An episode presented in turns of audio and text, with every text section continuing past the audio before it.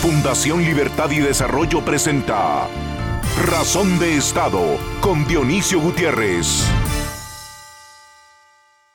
Esta semana, Razón de Estado presenta tres entrevistas estelares. La primera con el expresidente de Uruguay, Luis Alberto Lacalle. La segunda con los periodistas Maite Rico y Bertrand de la Grange. Y la tercera con el expresidente de Bolivia, Jorge Tuto Quiroga. A continuación, una entrevista exclusiva en Razón de Estado. Bienvenidos a Razón de Estado. Hoy tenemos el privilegio de presentarles al presidente Luis Alberto Lacalle. Él fue presidente del Uruguay, pero les quiero contar brevemente su historia. Me va a regañar por eso, pero es importante que se conozca. Dirigente político desde su juventud, doctor en Derecho y Ciencias Sociales. Fue presidente del Partido Nacional de su país en el 99 y en el 2009. Miembro del Parlamento de Montevideo, senador y vicepresidente del Senado. Y fue presidente de Uruguay de 1990 a 1995. Como presidente recibió el país con un 7% de déficit fiscal y lo entregó con superávit. Redujo la inflación de 129% a 42% en aquellos años de gran dificultad en la región. Es de los presidentes que más atención política e intelectual dedica al fenómeno de la globalización. Ha recibido media docena de doctorados, honorarios, distinciones, órdenes y demás premios que dan las potencias de Occidente. Un hombre muy respetado, un estadista muy querido en el mundo occidental. Además, es un líder carismático, simpático, buena gente, como dirían en Guatemala. Presidente Lacalle, bienvenido a Razón de Estado. Bienvenido de eso, a Guatemala. Tengo que no hablar más, ya está. Pues, presidente, antes de que nos diga algo, quiero dar dos o tres datos del Uruguay. Es el país con la tercera renta per cápita más alta de América Latina. Luego es el 15º país mejor evaluado del mundo y el mejor de Latinoamérica en índice de democracia. Se considera la única democracia plena junto a Costa Rica en América Latina. Luego el partido al que usted pertenece, que es algo extraordinario, tiene 183 años de existencia. Fue fundado en 1836, no por usted claramente, porque ya lo sabemos que usted es un joven de los más nuevos dirigentes del partido, pero en el mismo año fue también fundado el Partido Colorado, que siguen siendo al día de hoy los dos partidos más importantes de Uruguay. Es impresionante. Llevan 35 años de una democracia ininterrumpida y, bueno, tuvieron una dictadura de 12 años de la que supieron salir muy bien. Y actualmente, pues, gobierna el Frente Amplio, que es en un tercer periodo, pero bueno, así la democracia. Es una coalición, más que un partido, es una coalición. Presidente, ¿cómo se logra construir un país que con sus problemas, como todos los países del mundo, pero que tiene un saldo tan positivo? ¿Cuál es la clave? Justo estábamos hablando recién con muchachos de la Fundación sobre ese tema. No es monocausal ningún fenómeno social, ¿no es cierto? No tiene una sola causa. Pero podemos distinguir dos. En el Uruguay antiguo, una fortísima educación pública, mejor que la privada, y desde 1875 laica, popular y gratuita y obligatoria. Gran integrador. No olviden ustedes, estimados televidentes, que el Uruguay es un país de inmigrantes. No tenemos ninguna población antigua antes del descubrimiento y somos gallegos, italianos, gallegos, españoles, pero más que nada gallegos. Hay mucho vasco, yo me enorgullezco de ser gallego y vasco, muchos italianos y después libaneses, armenios, judíos, alemanes. Bueno, un verdadero caldero. ¿Por qué apelo a esto? Porque esa enseñanza pública incorpora al hijo del inmigrante, allí ya habla castellano y ya se incorpora. Y el otro factor de movilidad social vertical, por lo tanto, de sustento de la sociedad, yo digo, las varillas de acero que están dentro de una columna de concreto no se ven, pero son las que dan flexibilidad y fortaleza. Claro. Una, la enseñanza pública.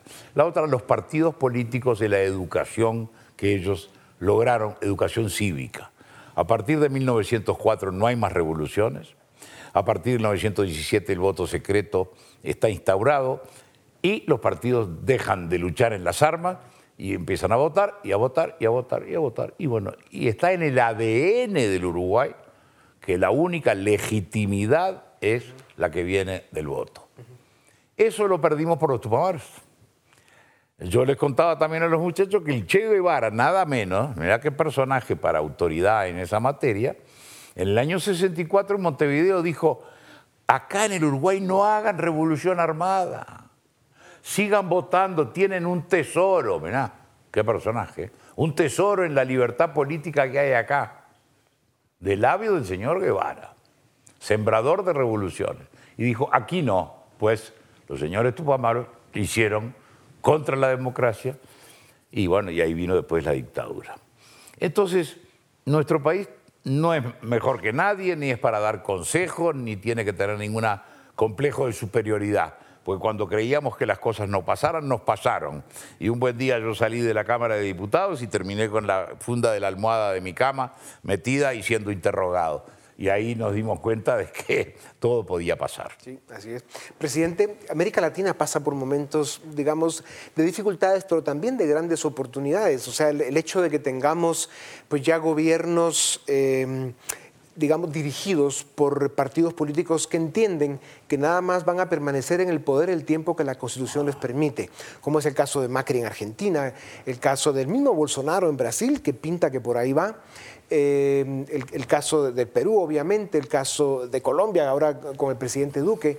O sea, ahí no podemos esperar los sustos y las desgracias que vinieron con el chavismo y con el socialismo del siglo XXI. Sin embargo, la parte económica está complicada. O sea, el mundo está otra vez previendo dificultades en su crecimiento económico y esto a América Latina le afecta. Como todavía tenemos rezagos sociales importantes, ¿cómo verías que podemos salir de este momento para mantener la democracia, la fortaleza de las instituciones y que podamos ir resolviendo los problemas sociales? Sí, hay una vertiente economicista que tiene su valor, que dice abrir mercados, el comercio libre le permite a los países ejercer sus ventajas comparativas cuando las tiene. Y está la otra vertiente que es no, el Estado tiene que hacer obra social y tiene que proteger. En el justo medio está todo. El país progresa en tanto cuanto lo que produce tenga mucho valor agregado. Es decir, salir del mero commodity a salir a una cierta elaboración y además tener presupuestos en los cuales el rubro, el capítulo de asistencia social, salud, educación y lucha contra la pobreza tengan la dimensión que corresponde. Ese es el gran dilema del gobernante. Primero, recursos que siempre son cortos frente a las necesidades. Las necesidades, en tren de escuchar pedidos, son infinitas. Los recursos son finitos, o sea, limitados. En la economía no tiene mucho misterio. No se puede gastar más de lo que uno tiene o recibe por mes, por el sueldo, por la renta. Eso es verdad para una familia, es verdad para los estados. Los estados pueden tener una tarjeta de crédito, que es pedir prestado. En algún momento sirve para grandes obras de construcción que tienen retorno social y económico, pero no se puede vivir endeudado, porque yo mi sueldo no me alcanza si soy un trabajador y le digo al vecino, mire vecino, présteme, o voy a un prestamista. Una vez puede, pero todos los meses sí, no. Bueno, los estados tienen que ajustar el estado a lo necesario, ponerlo a dieta, que no sea un gordo, que sea eficaz, dedicado a lo que tiene que hacer. Alguien ha dicho, tanto mercado como sea posible, tanto Estado como sea necesario. Y es verdad, en el concepto cristiano humanista, que es lo que está detrás de nuestra filosofía, el humanismo cristiano es no solamente juez y gendarme, sino también poner en condiciones de competir a los que están desfavorecidos porque nacieron en cierto lugar o porque no tienen los recursos mínimos, pero nada más. Sí. Cuidado con las ortopedias, porque la ortopedia para toda la vida lo convierte en rengo definitivo. Sí, así es. Entonces, ese es el gran dilema. Claro, llega un gobernante que tiene que aplicar, como en la Argentina, vamos a hablar de un país que queremos todos, pero que no es el mío, así que puedo hablar con más tranquilidad. No me gusta hablar del mío cuando estoy fuera de frontera. Llegan con una circunstancia muy difícil económica. Todo aconsejaba un ajuste el primer día. ¿Por qué? Porque a los 15 días el gobierno ya es el gobierno, ya es gobierno viejo. Es como un carro, como un auto. Sí. Usted lo saca de la concesionaria y da vuelta a la manzana y es un auto usado. Bueno, los gobiernos tienen que saber que el crédito de recién llegado y que estoy... Dura poco. Dura un mes. Mire que yo soy cruel, ¿eh? Un mes. Después ya empieza otra cosa. Bueno, ahí está. El presidente dice, bueno, y si ajusto, se agravan los problemas de la gente más pobre. Y si no ajusto, los prolongo. Entonces, estar sentado en un asiento de presidente no es para todos, ¿eh? Uh-huh. Sí, así. Requiere un equilibrio, un sentido de, sí, de la justicia. Requiere, además, a veces enajenar el prestigio uh-huh. propio uh-huh. inmediato a cambio de que dentro así de 20 años digan hizo lo que había que así hacer. Es. Y, presidente, tú estás hablando de la disyuntiva con la que se encuentra un presidente que tiene el sentido de responsabilidad del puesto que ocupa, que está consciente de los problemas de su país y que sabe que esas decisiones difíciles y esos ajustes tienen consecuencia. Pero en países más para este lado, yo como estoy en mi país y puedo ser autocrítico, aquí lo que nos llega normalmente pues son presidentes irresponsables que lo que trabajaron fue para ganar una elección, pero no tienen la más mínima idea qué van a hacer al día siguiente después de que ganaron y no están pensando en los problemas del pueblo. Están pensando en otras cosas, bastante más ligeras sí. e irresponsables. Yo no puedo decir sí o no porque no soy de aquí y sería una imprudencia sí. mía. Pero es cierto, y no es solamente aquí. Uh-huh. Hay escuelas para políticos. Puede y debe haber lugares donde se complemente la formación del que aspira a gobernar. Desde los alcaldes hasta el sí. presidente de la República. ¿Quiere decir que necesitamos doctores? No, no molestaría que fuera doctores, pero tampoco solamente teóricos. Sí. Entonces, el ideal es, como decimos en nuestro país y en mi sector político, con barro en los zapatos, es decir, porque conoce la realidad palpable, ha visto una persona con hambre y la ha visto un muchacho sin trabajo y lo ha visto un rancho que se llueve y que la gente vive en el barro y lo ha visto y lo ha escuchado y lo ha olido, lo ha tocado. La realidad es la materia prima esencial de la función pública. Ahora, tampoco hay que quedarse con la anécdota y ahí viene la formación. Claro. Es decir, que todo eso se convierta en una visión, con un pie en la realidad y con así la mente es. En un ideal. Que no sea demasiado lejano tampoco. Cuidado con los ilusos, con los que venden utopías. Ah, si me votan a mí, los gordos van a ser flacos, las mujeres feas van a ser lindas y todo el mundo va a tener un carro en la puerta. Sí, que no sucede. Cuidado con eso también. Presidente, y por eso tú conoces del proyecto de la Escuela de Gobierno en Guatemala, que es una institución que tiene mucho mérito y sobre todo un gran futuro.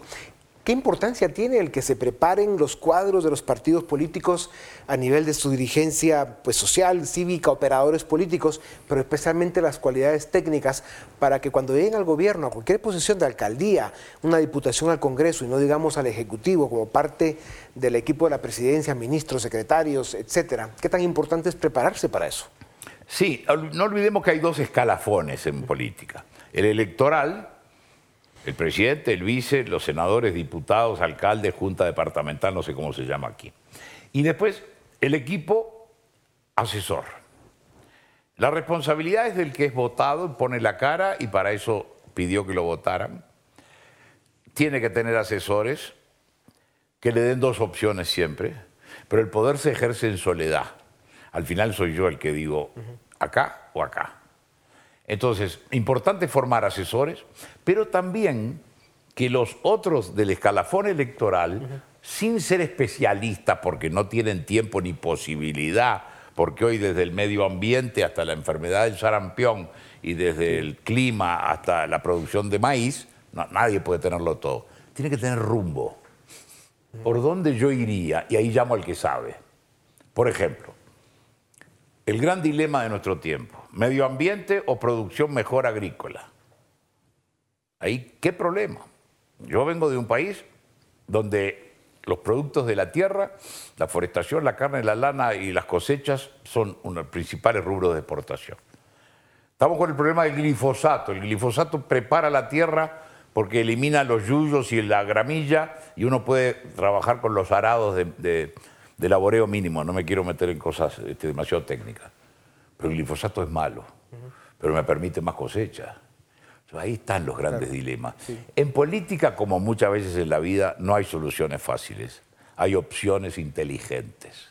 Y nunca se elige entre blanco y negro, porque eso es en las películas de cowboy. Sí. El bueno es el buen mozo que le da un beso a la chica y el malo es el gordo medio mal afeitado. Eso no existe en la vida política.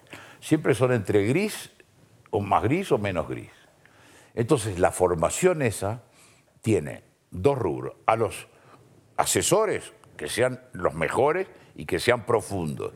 A los dirigentes políticos, que tengan una generalización que los permita saber por dónde van a andar. Y creo que la gran función de esta fundación, que me he quedado enamorado de ella, va a ser ofrecerse. El que venga ya va a ser otra clase de personas. Si yo soy candidato a diputado y digo, me voy a perder o ganar tantas horas por semana en la fundación porque quiero ser mejor, ya vamos a decir, este vale más que el otro que no quiere venir. Claro. Está una escuela de gobierno, sin duda alguna. Una opción se le da. Es un capital para un país indiscutible e importante. Y después una buena ley de partidos también, sí, ¿no? Sí. Claro, eso requiere consensos, ¿no? Uh-huh. Aquí estamos viviendo una época de falta de consensos, donde estamos viviendo una época de mucha división en la sociedad, de mucha descalificación, y claro, tenemos mucho trabajo que hacer. ¿Cuántas cosas, en los segundos que nos quedan, presidente, cuántas generaciones toma el construir ese consenso mínimo suficiente para que se puedan dar los cambios importantes que el país necesita y que le permitan ya tomar una velocidad de crucero que nos empiece a dar no solo esa sensación de esperanza, sino de claridad de que ya vamos en un rumbo correcto hacia un futuro mucho mejor? ¿Cuánto tiempo toma eso? ¿Cuánto tiempo tomó en Uruguay? El que tiene hambre hoy y que no tiene empleo no puede esperar una generación. A la larga toma una generación. Pero yo diría que un primer paso son los compromisos previos públicos antes de que se vote. Entonces, usted y yo somos candidatos los dos, y públicamente en la televisión y ante todo el que nos quiera escuchar y ver, decimos, este plan mínimo lo vamos a aprobar. Esto está fuera de la discusión. Un plan de vivienda, una ley anticorrupción y un poder judicial fuerte, una mejor salud pública, no sé. Elijamos tres temas, esto lo sacamos de la carrera y yo me voy a comprometer, si pierdo, a ayudar al presidente y él me va a comprometer.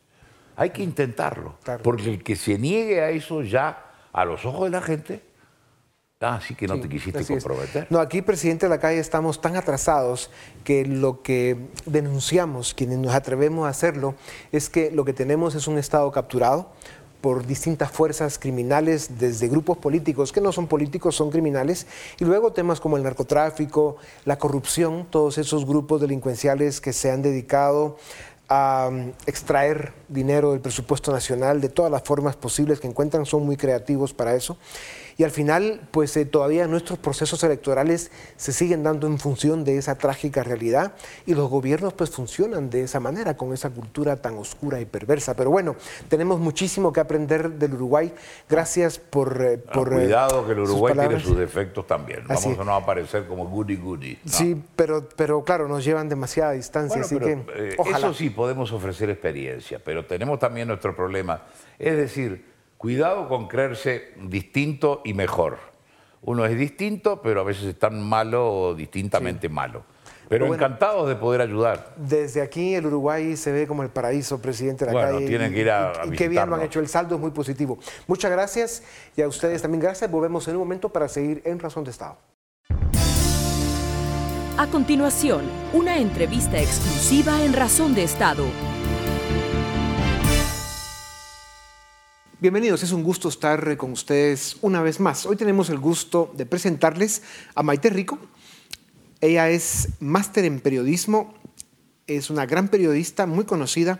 Fue redactora del diario El País en la sección internacional y actualmente dejó la posición de subdirectora en ese diario.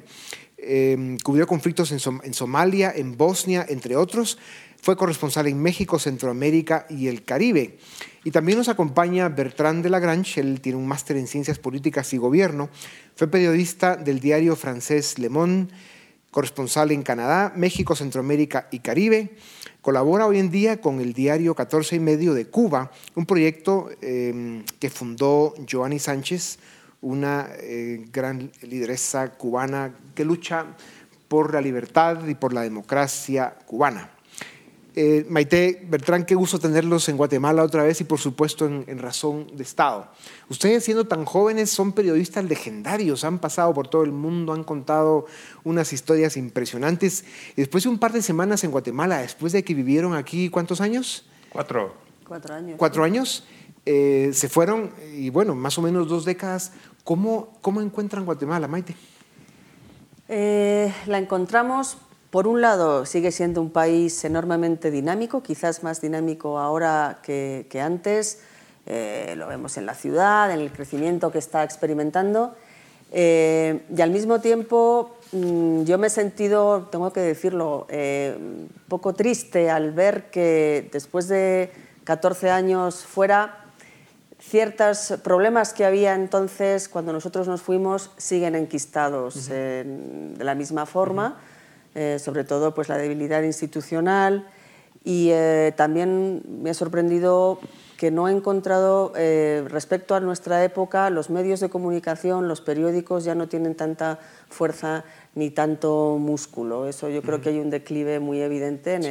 en el periodismo sí. nacional guatemalteco y eso me parece sí. grave. Como dicen, cuando uno es el enfermo, le cuesta reconocer sus problemas y sus males, no digamos si uno está cometiendo faltas o haciendo malas cosas. El último reconocerlo es uno mismo y eso nos pasa como país. Bertrand, Maite fue muy generosa en decir que está triste porque ve algunas cosas que no están bien, pero realmente sí hay un deterioro importante en Guatemala en general, cómo nos hemos gobernado de mal, instituciones muy débiles, en fin, a pesar de apoyos internacionales cuestionados por algunos, el deterioro en el país es evidente, ¿o no? Sí, no, sin la menor duda. Yo hablaría más ahora del lado político y del gobierno. Es un país que tiene por lo menos un expresidente en la cárcel y varios otros expresidentes o que han pasado por la cárcel o que han sido amenazados de ir a la cárcel. Algunos, creo que hay uno que está incluso en libertad condicional.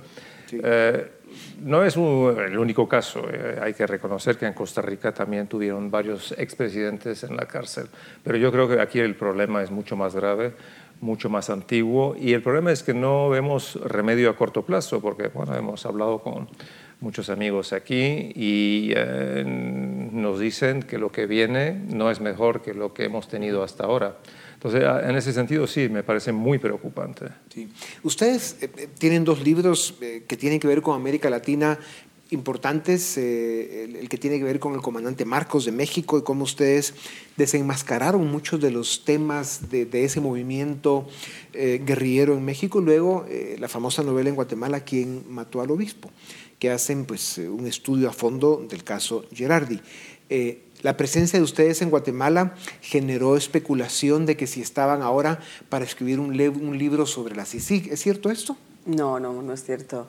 Han querido sacar con determinados sectores el petate del muerto, como dicen en México, porque en el libro de Gerardi lo que destapamos fue toda una farsa judicial. Entonces, digamos que no nos hicimos amigos de aquellos que estaban detrás de esa farsa y me imagino que temían que pudiéramos hacer ahora otro tipo de investigación, pero no, llevamos varios años fuera, estamos ahora mismo con otros proyectos y el motivo de nuestra venida, aparte de reencontrarnos con viejos amigos, ha sido dar un seminario, un par de cursos en la Universidad Francisco Marroquín, que hemos disfrutado muchísimo.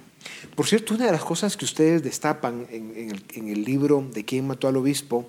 Fue las presiones a las que eran sometidos los jueces en Guatemala y cómo a través de eso pues, se distorsionaban los procesos judiciales e incluso se llegaban a cometer injusticias. Hablemos un poco de eso. Bueno, lo que me ha sorprendido también al llegar, a pesar que ya había leído que seguía igual, es que algunos jueces, algunas jueces en particular, siguen con cargos importantes en el sistema judicial a pesar de haber participado en la manipulación del caso Gerardi y lo hemos demostrado, hemos enseñado públicamente las actas del caso Gerardi que habían sido manipuladas por la jueza Yassmín Barrios y vemos que ella y otros están ahora siguen en el mismo aparato judicial que la CICIG les protege y le da incluso mucho protagonismo. Entonces, en ese sentido, sí, nos parece también bastante preocupante, porque lo que se esperaba de la acción de la CICIG era precisamente mejorar el sistema judicial. Pero tal vez ahora se están portando bien esos jueces o esas juezas. O sea, no siempre es posible que ahora estén manejando los casos con más claridad, porque algo de lo que ha habido es ese fenómeno del péndulo, ¿no? O sea, en el pasado teníamos casos extremos donde pues, se iban del otro lado, y ahora con la presión que ha puesto sin duda alguna la CICIG, mucha gente se ha ordenado. Y sí, ha habido en algunos casos que el efecto de que el péndulo se ha ido al otro extremo. Eso pasa también. Pero bueno, dicho eso, el Estado de Guatemala sigue teniendo enormes niveles de contaminación. Somos una democracia muy disfuncional. Y bueno, aquí hemos estado discutiendo todo este año eso de le pusimos un nombre muy chapín, que es la cooptación del Estado, que no es ni más ni menos que el secuestro de la democracia. ¿Qué le pasa a un país con un fenómeno como ese, Maite? Pues le pasa que llega a ser un Estado fallido, y yo es lo que me estaba preguntando. Evidentemente, claro, si lo comparas con Estados fallidos como tales, a lo mejor puede ser un término un poco exagerado, pero es verdad que el hecho de que las instituciones estén secuestradas, que no haya tampoco un balance crítico ni un contrapoder, ya sea la prensa, ya sea asociaciones ciudadanas, hace que al final este país no pueda salir adelante. Y es lo que estamos viendo, que es que va a peor. Desde cuando vinimos nosotros, bueno, antes de venir a vivir aquí, antes de la firma de la paz, el periodo que se abre con la firma de la paz, con un gobierno, el de Álvaro Arzú, que más allá de los cuestionamientos que se le puedan hacer, es cierto que se rodeó de gente competente, que parecía que el país tenía un proyecto de futuro. Después, la debacle de Portillo, que para mí también ha estado ahí el germen de muchos de los males que tiene ahora Guatemala. Al final has visto que ha habido subidas y bajadas, pero que al final, a la hora de la verdad, han pasado ya ¿qué? 20 años, desde el 96, dos generaciones, y el país está atascado. Y no pasa nada. Sí, así es. Sí, yo diría que incluso, bueno, yo he empezado a cubrir Guatemala en el año 78, o sea, hace 40 años, y he seguido Guatemala año tras año. Lo que no hay en este país es un proyecto de nación. Exacto. Hay proyectos de grupos, proyectos individuales, cada uno quiere sacar provecho del Estado y no va más allá de esto. Hay muchas agendas paralelas, pero en todos los sectores, no me refiero solo el narco, por supuesto, es el que está reinando, pero luego aparte de eso hay muchas agendas paralelas, ya sea de organizaciones de activistas humanitarios, ya sea empresarial, ya sea, en fin, cada uno da la impresión de que no hay una integración y un proyecto común, no logra entretejerse. Bien, dicen que nadie es profeta en su tierra, y el hecho de que vengan ustedes pues con el prestigio, la historia y la experiencia que tienen del mundo periodístico y del escribir cosas sobre América Latina, pues es importante que la gente les escuche, porque los últimos que queremos o aceptamos reconocer nuestra realidad somos nosotros. Aquí hemos criticado en esta tribuna desde que nació Razón de Estado, señalamos mucho a las élites, porque estamos convencidos de que el problema principal de Guatemala está en sus élites. Eso, egoístas, disfuncionales, lejanas, poco comprometidas. No hay una disposición ni siquiera a llegar a acuerdos mínimos que le permitan al país oxigenarse y lograr un poco de tracción para avanzar. Y eso es muy grave, pero hablemos en los minutos que nos quedan de uno de los problemas que tiene Guatemala, que es la prensa, de lo que ustedes saben mucho. O sea, la prensa, sin duda alguna, sobre todo desde el gobierno de la UNE, de Colón, ha sufrido un proceso de debilitamiento brutal, ¿verdad? Se le ha perseguido, luego con el tema de la tecnología también ha tenido algún problema, redes sociales y eso, que es el otro ángulo de este tema, que es esta era de la posverdad, que realmente es la era de la mentira, la difamación y la descalificación. Pero ¿cómo ven ustedes a la prensa en Guatemala y qué soluciones podemos encontrar a esta debilidad, sobre todo de la perspectiva que ustedes conocen, que es más europea y sobre todo española? Bueno, yo la veo bastante pobre globalmente.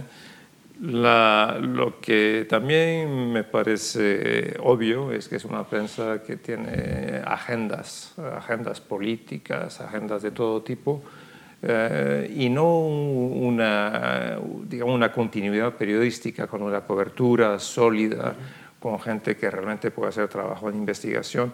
Veo que algunos incluso se califican de periodistas de investigación o periódico de investigación. En realidad no hacen investigaciones, solo publican lo que se le da. Y entonces eso es un poco, le hace que la prensa es muy frágil en este sentido. Ahora yo dejo que Maite nos diga cómo puede mejorar. No, pero esto dejas a mí lo duro.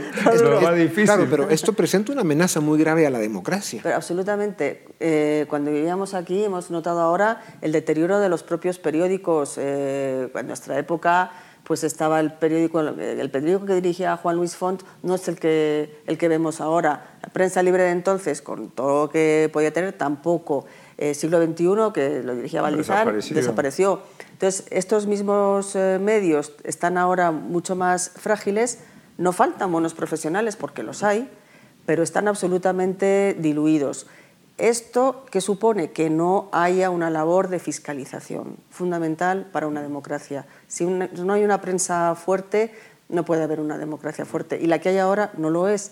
Y ahí se agrava precisamente con la existencia de las redes sociales, que por un lado tienen su parte positiva porque circula más información, pero también circula mucha más intoxicación. Entonces, si la gente no tiene una referencia de una prensa cualificada o unos medios cualificados, hace que la confusión social, el ruido, claro, sea mucho mayor, y del ruido solo se benefician aquellos enemigos, claro, de la democracia. Exactamente. Esa intoxicación de la que tú hablas, pues es la mentira, la difamación, la calumnia, la descalificación, etcétera. Y eso es muy grave, sobre todo en una sociedad donde, digamos, no hay mucha cultura ni hay la capacidad de discernir por parte del ciudadano de qué es verdad, qué es mentira o qué hay que descalificar. Eso es terrible. ¿Cómo se corrige eso? Es que yo creo que la corrección no es solo del periodismo, es mucho más global. La clase política tiene que cambiar. Supongo que precisamente las escuelas de gobierno son los que pueden ayudar a los políticos a cambiar. Si llegan con una formación muy débil, tienen que pasar, si no por la universidad, por una serie de clases, de que realmente les enseñe cómo funciona una democracia, lo que es legal e ilegal, saber separar las cosas entre la información real y la difamación, que eso se mezcla con una facilidad en los medios que es sorprendente. Entonces la gente después dice, he visto tal cosa, y se lo cree. Y es pura difamación. Han visto otra cosa que es cierto, se lo creen también, pero ya no pueden hacer la diferencia entre lo verdadero y lo falso. Claro, sí. Por tanto, estás ahora cercano a un proyecto en Cuba que se llama Radio 14 y medio. 14 y medio. 14ymedio.com. Eso, y con Yoani Sánchez.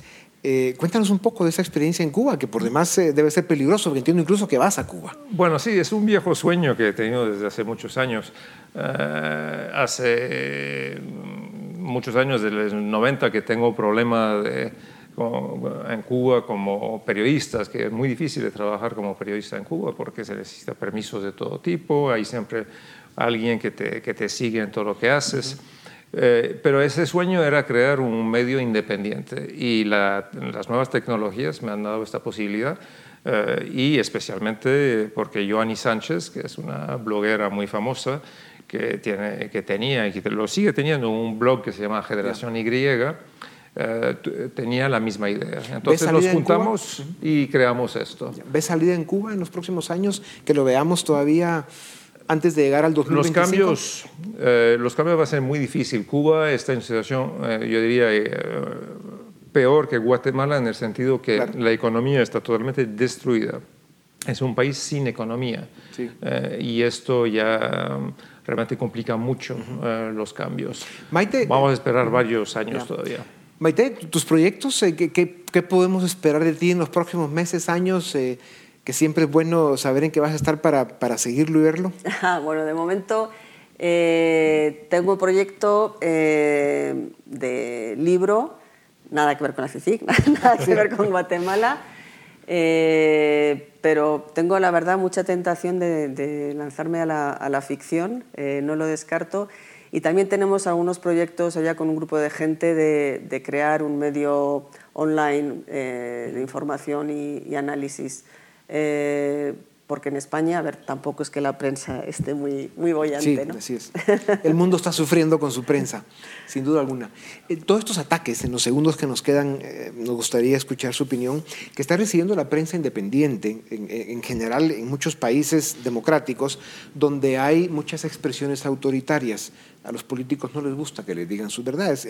¿Cómo podemos fortalecer la prensa y mantener la libertad de expresión como una de las garantías más importantes de la democracia? Bueno, pues eso es una tarea precisamente de los propios periodistas, y ahí también las redes sociales e Internet, a pesar de los problemas, porque son también una autopista para la intoxicación, al mismo tiempo están dando voz y facilitan precisamente la expresión de gentes en estos y medios en países pues, autocráticos, como puede ser en el caso de Cuba, como el caso de China, como ocurrió con la primavera árabe. Las redes sociales ahí, y sobre todo los medios online, Internet, sí está haciendo una gran labor. Y yo creo que también es una cuestión de apoyo un poco solidario de los restos de los periodistas de todo el mundo, ¿no? De los periodistas que sí pueden ejercer su profesión libremente, que echen la mano. Y esperemos que los ciudadanos sigamos evolucionando y aprendiendo mejor a entender y a discernir en esta era de la tecnología y de la super sobreinformación. Les deseo lo mejor, ojalá nos podamos ver pronto, que seguro así será. En La Habana. Y suerte. Yo no tampoco puedo ir a Cuba, pero bueno, suerte con todos los proyectos y mucho ánimo para seguir adelante con las batallas de la vida. Gracias a ustedes. Volvemos en un momento para seguir en Razón de Estado. A continuación, una entrevista exclusiva en Razón de Estado. Bienvenidos a nuestra entrevista en Razón de Estado. Hoy tenemos el gusto de presentarles al presidente Jorge Tuto Quiroga. Él fue electo presidente de Bolivia a los 37 años y en el 2001 Bolivia lo hizo su presidente. Fue un gran presidente para Bolivia, un presidente como el que Bolivia necesitaría hoy. Presidente Quiroga, bienvenido a Razón de Estado. Bienvenido a Guatemala. Gracias, Dionisio. Un privilegio estar acá en Razón de Estado en Guatemala. Sí, qué gusto. Leer tu hoja de vida nos tomaría todo el tiempo que tenemos, pero hablemos del tema Venezuela y lo que está sucediendo en Bolivia y ese intento de rescatar finalmente la democracia en Bolivia para que sea plena, grande, como los bolivianos se lo merecen. Te seguimos viendo con un nivel de compromiso y de entrega por la causa venezolana admirable, algo que estoy seguro el pueblo venezolano sabrá agradecerte. Acaba de estar con Guaidó, con el presidente Juan Guaidó, en una reunión de las varias que has tenido. Cuéntanos, ¿cuál es tu lectura de lo que está pasando en este momento en Venezuela? ¿Cómo ves el regreso del presidente Guaidó a su país y que Maduro y su banda de criminales no se hayan atrevido ni a tocarlo? A ver, no cabe duda, Dionisio, que Venezuela es el corazón de la lucha que se va a dar las próximas semanas y meses. El régimen, inspirado por el Foro de Sao Paulo de Venezuela, está intentando crear 4 Cubas: la original, cuasi nonagenaria, de la isla, la de Venezuela, la de Nicaragua y después la de Bolivia. Y si te fijas, son los regímenes que llevan más tiempo en el poder. Los señores de Cuba llevan más tiempo gobernando que yo viviendo.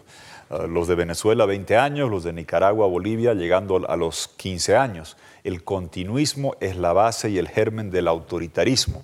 Todo el resto viene como consecuencia de eso. Lo que hemos visto en Venezuela, a conculcar la libertad de expresión, criminalizar la oposición, copar las instituciones, corrupción galopante. Y Venezuela es quizás el caso que va a quedar en la historia, Dionisio, como la mayor destrucción que ha visto América Latina en su historia, de que Maduro juró ahora la economía venezolana es menos de la mitad. Sí. La producción petrolera la tercera parte. Las muertes por crimen se han multiplicado por 6, el número de pobres por 8, hiperinflación más alta que Zimbabue, más refugiados que Siria, más escasez que en Sudán. Han vuelto la malaria, la difteria, el sarampión. La gente come de la basura y Maduro se molesta cuando le muestran eso. ¿Cómo se sostiene? Con una represión autoritaria. ¿En qué circunstancia estamos ahora? En la oportunidad de cambiar. ¿Por qué? Porque el mandato presidencial de Maduro expiró el 10 de enero. Lo que hizo antes no fue elecciones, fue una coronación fraudulenta desconocida por el mundo, que dice la Constitución venezolana que en ausencia del presidente jura el presidente del Congreso, Juan Guaidó, un joven de estos luchadores 2007, jóvenes dirigentes que salieron a protestar por el cierre de un canal de televisión el 2007 y se involucraron en política, se formaron, yo les digo, callejeros digitales, marchaban en la calle y llegaron a la vida pública cuando llegó el iPhone y Android. Saben hacer Instagram, YouTube, Facebook, saben comunicarse por redes porque no hay otra alternativa. Y estoy seguro que la lucha de Venezuela por recuperar democracia va a prevalecer. Guaidó ha retornado ahora, importante señal de coraje. Fíjate a lo que hemos llegado, que un presidente del Congreso, presidente encargado, vuelva a su país es una odisea épica. Desafiando al régimen dictatorial de una manera valiente, que es por lo menos. Presidente Quiroga, este es un momento importante para Venezuela. En los 20 años de dictadura, probablemente esta sea la primera vez que vemos una ventana de oportunidad real, grande, que no se puede perder, hay que aprovecharla. ¿Cómo ves tú la salida de la dictadura? ¿Qué es lo que tiene que suceder? Porque lo que ya está claro es que los días de Maduro y su banda de criminales están contados. Ahora bien, ¿visualizas un levantamiento militar o que los militares vayan respetando al presidente legítimo de Venezuela, que es Juan Guaidó, o va a ser necesaria una intervención militar internacional? Yo creo que lo que se necesita es que cese la intervención militar cubana. Hay lo siguiente, Maduro maneja mucho la parte discursiva de David contra Goliat, de quejarse de una hipotética invasión militar norteamericana que no ha sucedido ni va a suceder. ¿Para qué? Para que la gente no se percate que lo que se tiene es una invasión cubana. Hay 22.000 cubanos que están encarcelando, torturando militares en Venezuela para sostener el régimen vía la represión total y completa.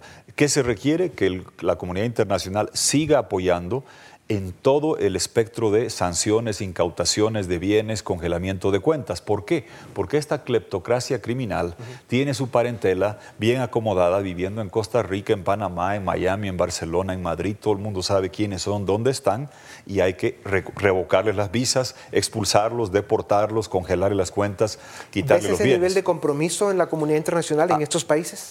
Se lo ve, a pesar de que en América Latina somos algo lentos. Fíjate que hasta Suiza ya ha empezado a congelar cuentas, los secularmente neutros suizos. Ojalá tuviésemos en otros países la agresividad. A veces discursivamente señalamos que vamos a tomar acciones y después demoramos bastante en implementarlas. Lo otro que había que despejar es lo siguiente. Todo el día habla Maduro del antiimperialismo. El secreto mejor guardado es que han vivido de venderle petróleo a Estados Unidos. Sí. Yo hacía asunto de Estado, razón de Estado, de que por qué Estados Unidos seguía financiando la cleptocracia criminal. Claro. ¿Por qué le seguían comprando petróleo a Maduro? Pues ahora hay una alternativa, es Guaidó, un nuevo gobierno, y lo esencial es que los instrumentos económicos están pasando a manos de Guaidó. Se ha trabajado para que CITGO, que 90% de las exportaciones pagadas en cash que recibe Venezuela vienen de CITGO, está manejada por la gente de Guaidó. Los espacios del Banco Mundial, Fondo Monetario Internacional, del BID, de la CAF, del FLAR, organismos del cual fluyen recursos, están siendo tomados por Juan Guaidó. Quizá más importante incluso que el retorno de Guaidó hoy es la designación que ha hecho Guaidó de los espacios que le corresponden a Venezuela en los organismos. Entonces el dinero va a fluir a la gestión de Guaidó. Claro. Y ahí viene el quiebre militar, porque los militares no están con Maduro porque lo amen, están porque roban, pero Maduro ya no va a tener que robar porque los recursos financieros van a pasar a la gestión de Guaidó. Luego estamos viendo que la actitud del pueblo venezolano está crecida, está dispuesta de que este es el momento en el que se liberan de esa dictadura criminal. Presidente Quiroga, la situación de Venezuela es muy grave y creo que es evidente que los días de Maduro están contados. Pero cuéntenos algo de Bolivia, su país. ¿Cómo ves el tema de Evo Morales y sus intenciones continuistas para seguir en esa farsa que ha sido su gobierno? Hay un tema que es central. El sistema interamericano tiene el desafío de actuar a tiempo en Bolivia, como no lo hizo ni en Venezuela ni en Nicaragua. ¿A qué me estoy refiriendo? El sistema interamericano tiene maravillosos instrumentos de Carta Democrática, de Convención de Derechos Humanos, pero que se aplican como los doctores en un hospital que solo hacen autopsias y no medicina preventiva para salvar al paciente. Todos los venezolanos exiliados, encarcelados, perseguidos, todos los nicaragüenses perseguidos tienen medidas cautelares de protección cuando ya están en la cárcel, bajo tierra o en el exilio. El sistema interamericano debe actuar a tiempo. No lo hizo en Venezuela, no lo hizo en Nicaragua, en Bolivia lo puede hacer. ¿Cómo? Absolviendo una simple consulta. ¿Es la reelección perpetua un derecho humano? No lo es, porque la receta de Nicaragua para prorrogarse en el poder, replicada en Honduras y ahora aplicada en Bolivia, que pretende que ser tirano es un derecho humano protegido por la OEA al amparo de la convención que estaba diseñada para proteger a los ciudadanos del abuso de los autoritarios y no para que el abusivo se prorrogue buscando la reelección. ¿Y cuándo tiene en que contra darse de la votación ciudadana? Esa decisión. La elección es en octubre. Hemos pedido a la comisión quién puede hacer la opinión consultiva para que la Corte de San José diga si ser tirano es o no un derecho humano. No lo es, ya lo ha dicho la Comisión de Venecia. Lo tiene que hacer la Comisión Interamericana de Derechos Humanos o un otro Estado. Brasil y Colombia son estados que pueden hacer la consulta porque fueron garantes, en mi país, del acuerdo constitucional que puso límite a la reelección. Es el único caso, Dionisio, donde una reelección presidencial está en una constitución no vetusta, no antigua, reciente, votada a pedido del interesado y ratificada, 2 veces votada, o 2 veces observada por la OEA, 3 veces con fallos judiciales, múltiples veces prometida por el interesado Evo Morales, que ahora quiere quedarse en el poder para siempre buscando el 4º mandato. Y como te decía al principio, si tú analizas de dónde vienen los problemas de destrucción de la democracia, de acabar con instituciones independientes, de corrupción galopante, de amordazar la prensa libre, es del continuismo que no admite alternativas. Gracias. Ese es el régimen cubano, eso fue Venezuela, eso fue Nicaragua. El sistema interamericano cayó cuando Ortega sacó el fallo del magistrado exiliado Solís, pretendiendo que la reelección era un derecho humano el 2009. Cierto. Ese fue el germen, no se actuó a tiempo. En Bolivia puede el sistema interamericano y la Corte de San José actuar a tiempo antes de octubre este año. Pues, presidente Quiroga, estaremos muy pendientes de esto porque es muy importante evitar que Bolivia caiga en ese continuismo destructivo que ha provocado pues, el chavismo y el socialismo del siglo XXI. Gracias y como siempre esta tribuna estará muy cerca, muy pendiente y siempre a tus órdenes para que puedas expresarte y compartir con nosotros las ideas y los pensamientos. Estaremos muy de cerca. Con ustedes volvemos la próxima semana. Gracias por haber estado con nosotros una vez más. Hasta la próxima. Razón de Estado con Dionisio Gutiérrez es una producción de Fundación Libertad y Desarrollo.